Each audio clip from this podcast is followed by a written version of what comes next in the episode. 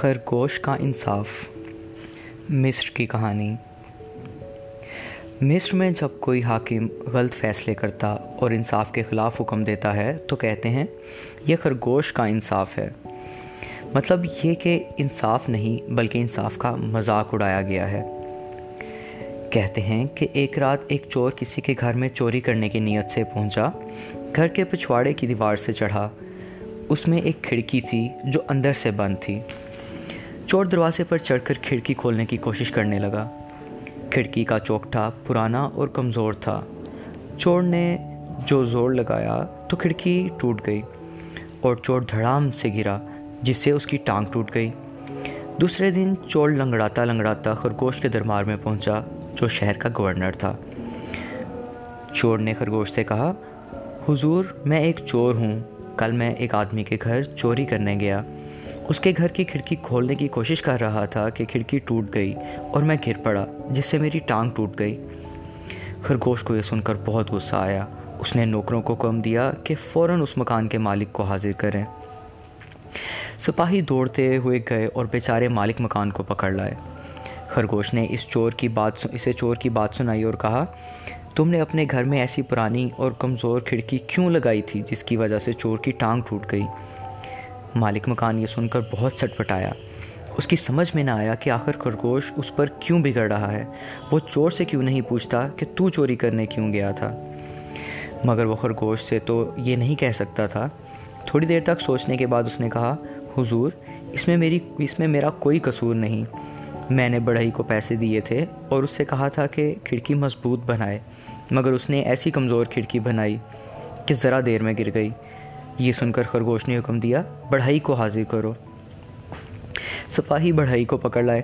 خرگوش نے اسے ڈانٹ کر کہا، تم نے پورے پیسے لے کر ایسی کمزور کھڑکی کیوں لگائی تھی کہ چور اسے کھولنے کی کوشش کرتے ہوئے گر پڑا اور اس کی ٹانگ ٹوٹ گئی؟ بڑھئی کو پتا تھا کہ خرگوش سے بحث کرنا بیکار ہے۔ اس نے کہا، حضور، میرا کوئی قصور نہیں۔ جب میں کھڑکی میں کیلیں ٹھونک رہا تھا تو ایک خوبصورت عورت سرخ کپڑے پہنے ادھر سے گزری۔ میں نے اس کی طرف دیکھا، جس کی وجہ سے کیلیں ٹھیک نہ بیٹھ سکیں۔ خرگوش نے سپاہیوں سے کہا، اس عورت کو اسی وقت حاضر کرو۔ سپاہی عورت کو لے آئے تو خرگوش نے اس سے پوچھا، تو اتنی خوبصورت کیوں ہے؟ اور اس دن سرخ کپڑے پہن کر کیوں نکلی تھی؟ اگر تو اتنی خوبصورت نہ ہوتی اور سرخ کپڑے نہ پہنتی، تو بڑھئی تجھے نہ دیکھتا اور کھڑکی میں کیلیں ٹھیک سے لگا سکتا، اس سے چور کی ٹانگ نہ ٹوٹتی۔ عورت یہ سن کر مسکرانے لگی اور خرگوش سے کہا حضور میری صورت تو خدا نے بنائی ہے اور کپڑے رنگ ریز نے رنگے ہیں۔ اس میں میرا کوئی قصور نہیں۔ خرگوش نے اسی وقت رنگ ریز کو پکڑ لانے کا حکم دیا۔ سپاہی بچارے رنگ ریز کو پکڑ لائے اور اس سے خرگوش نے کہا تو نے اس عورت کے کپڑے اتنے اچھے کیوں رنگے کہ بڑھائی نے دیکھنے لگا اور کھڑکی میں ٹھیک کیلے نہ لگا سکا، جس کی وجہ سے چور کی ٹانگ ٹوٹ گئی۔